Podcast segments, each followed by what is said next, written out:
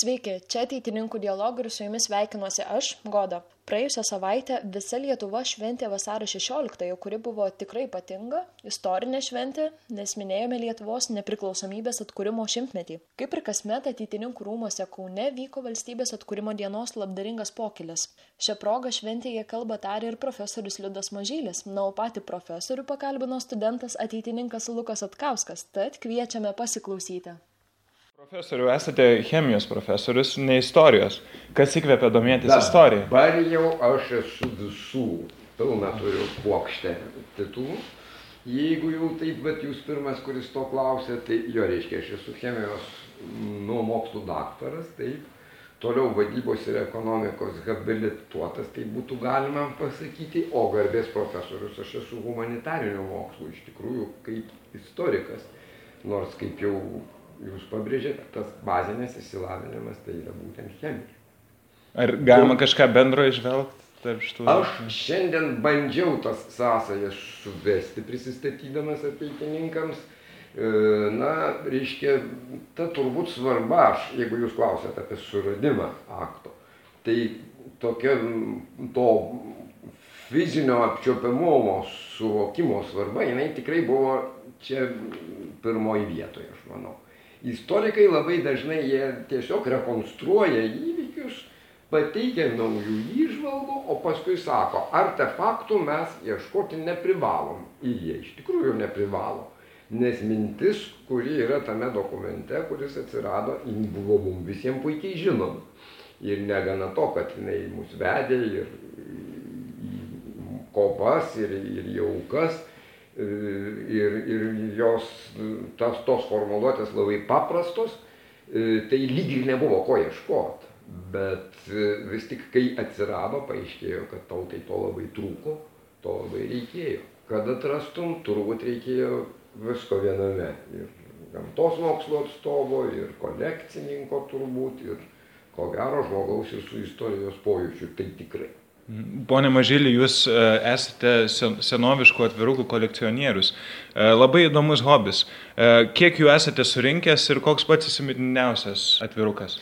Tai jeigu tokią dieną jau čia susitikom, tai vakar prieš šimtą metų ir vieną dieną, tai pirmininkavo Jonas Basanavičius, taip, o, o turėti jo autografą, atviruką, o dar be to jis siūstas Jonui Jablonskiui, kitam Jonui labai svarbiam iš Vilniaus į Panevežį 1908 metais.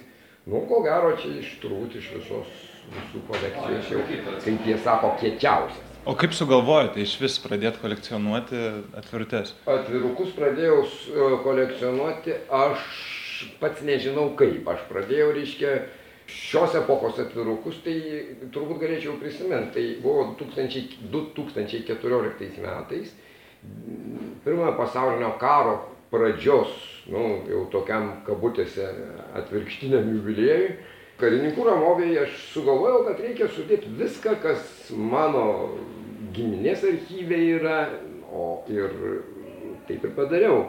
Atsirado labai įdomių atvirukų iš e, mano močiutės, Antaninos Bliūdžiūtės susirašinėjimo o ten tarp jos, reiškia, giminaičių ir Staugaitis, tik tai ne Justinas, o Jonas, būsimasis steigiamojo Seimo, e, atsiprašau, būsimasis Seimo pirmininkas. Ir e, mano seneliui ir seneliai, tai pačiai močiutei Antaninai Mažylieniai rašytas dar vieno signataro, Stepono Kairio laiškas Vėliau paaiškėjo, kad yra ir kitų didžiulių įdomybių, kad nu, jokius Berlynus važiuoti nereikia savo, reiškia, pasirodo, stalčiuose pasirausi, žiūrėk ir jau tu dar vieno signataro autografo.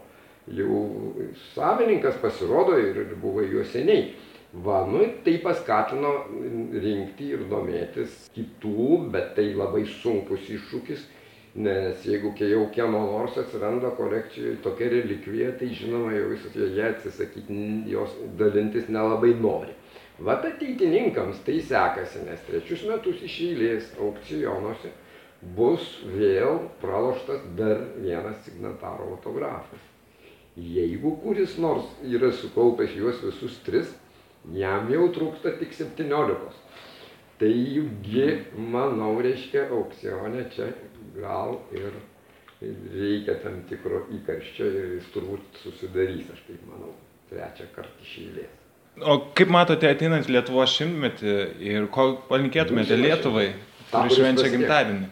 Taip, būsimai. Šimtmetį, kuris, nu, jis jau prasidėjo, jau mes gimtadienį kaip ir, nu, švenčiam jau antrą dieną ir, ir antrą naktis ir, ir dar turbūt ilgai švesim.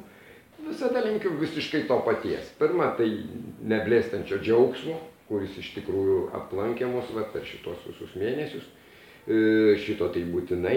Na ir pagaliau tai susitaikymo tarpusavio supratimo, kai mes žiūrim į savo tautos praeitį.